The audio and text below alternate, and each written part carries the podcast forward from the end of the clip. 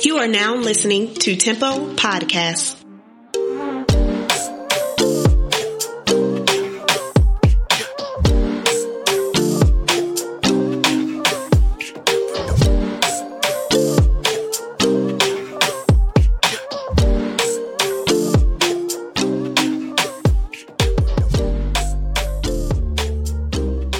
Thank you for tuning in with us. Thank you for subscribing. I would love if you would share this podcast with everyone you are connected to in and outside of your communities. It is our pleasure to bring you fresh content monthly, covering various topics involving lifestyle, purpose, performance, and also passion. These cornerstones help us explore conversations relative to self awareness and self development for the sake of creating momentum in a person's life. So, today on episode six, part two, we are still building from the phrase when you know better, you do better. To get a better understanding of this series, uh, please check out part one with our special guest, Rod Brooks. He's a drug and alcohol uh, counselor and also advisor. But this interview shed light on his drug and alcohol addiction and his triumphs over the addiction to give people motivation and some inspiration to um, help in the process of overcoming their particular addiction. But in, in this second ins- installment of this series, we are exploring the factors of doing better and what are the causes that may hinder our progression during this process. So today's topic is sort of easygoing, but it has a huge complexity to it. See, enlightenment is the total application of knowing what to do and when to do it.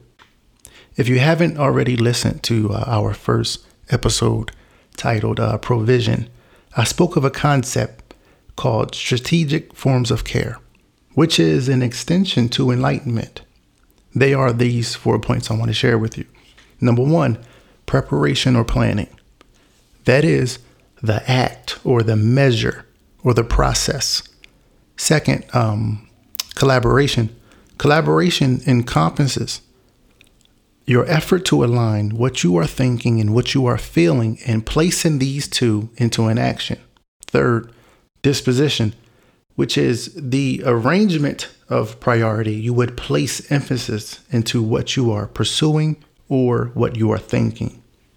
And last but not least, number four, execution.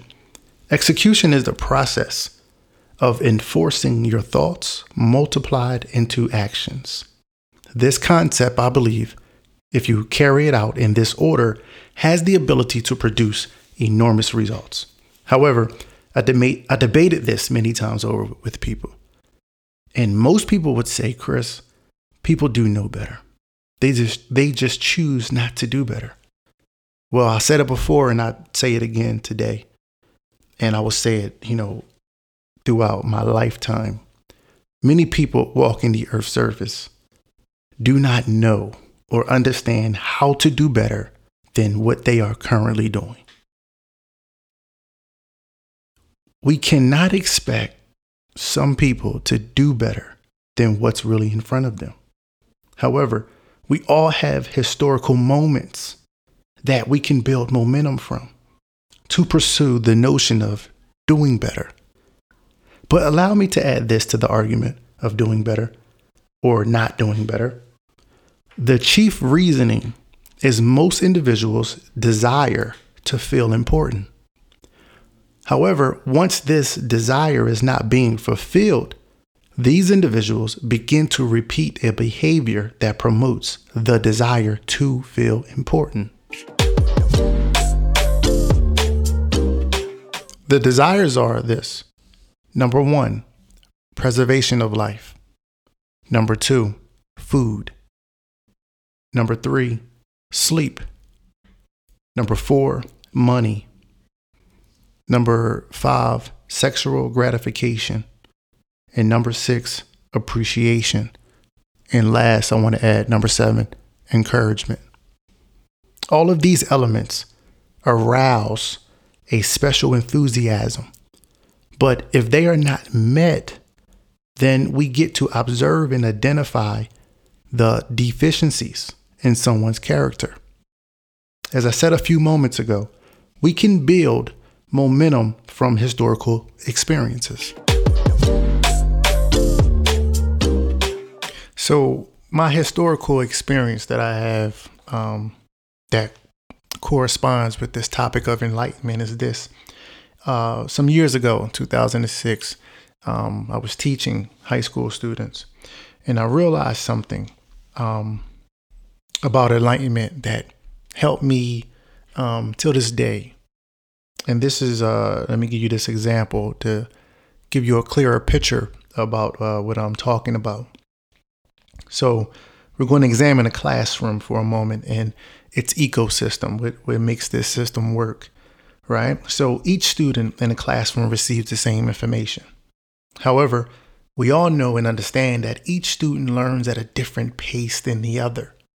Each student is responsible to retain the information that has been presented to them. However, we all know someone in the classroom will have a challenging time trying to keep up with the workload. At this moment, which is pivotal, the student has to make a precise decision to acknowledge their shortcoming, right? And pursue the p- pivotal move that can elevate them to the next level of understanding, which is they need to seek the teacher's help. Now, at this point, the student is set free from the disconnect involved in the classwork. Why? Because the responsibility now shifts to the teacher. Subsequently, it is the teacher's duty to manage the ordeal from here. So, in this scenario, a balance of knowledge was created.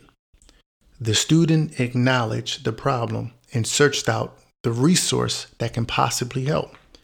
Now, it's up to the teacher, which is the manager here, to grant instruction.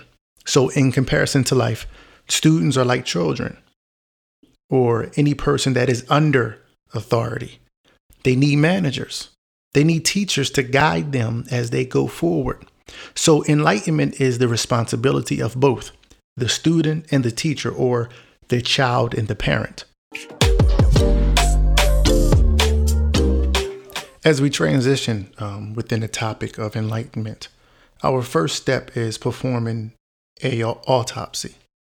An autopsy is essential to find um, a cause of death so, in this instance, what is the cause of death toward people not pursuing the design of enlightenment, which ultimately will bring someone out of generational curses, out of drug and alcohol addictions?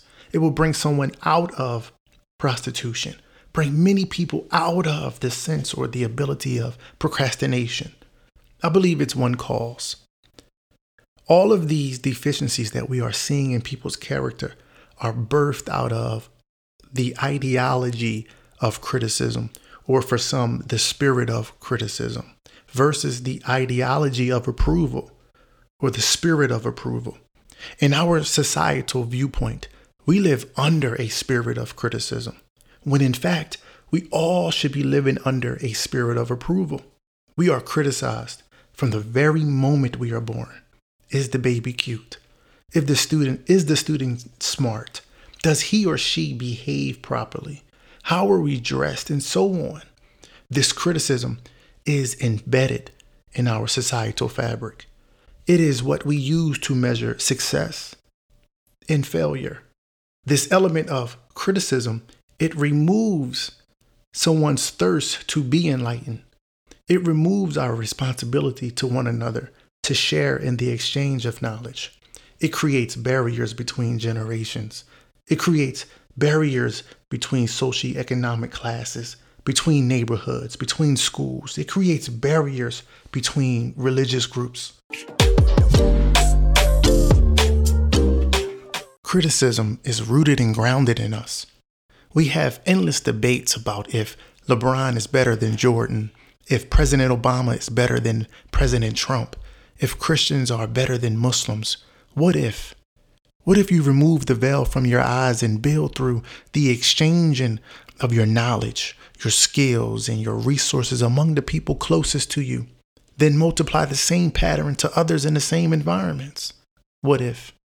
What if we scale back our perceptions of race, our perceptions of positional hierarchy, our perceptions of political affiliations, our perceptions of suburban and urban locations. Just scale back the perceptions and let us relearn like children. not having answers, but sorting through the verbal and nonverbal communication. What if? I want to leave you with this question today. What if? What if we begin to live life from a perspective of approval and not living according to criticism? As we close, I do not want to complete this topic of enlightenment. My desire is this sparks a curiosity for you to question some norms we became accustomed to. Our responsibility is to enlighten the generations preceding us so he or she does not live according to criticism, but live life from the perspective of approval of tomorrow. To live under the ideology or the spirit of criticism, it restricts our possibilities. It creates false burdens. Then we get to see the addictions, the people with no ambition, the people with no direction. Therefore, to live under the ideology or the spirit of approval, we get to see not only potential, but the manifestations of someone's ambitions.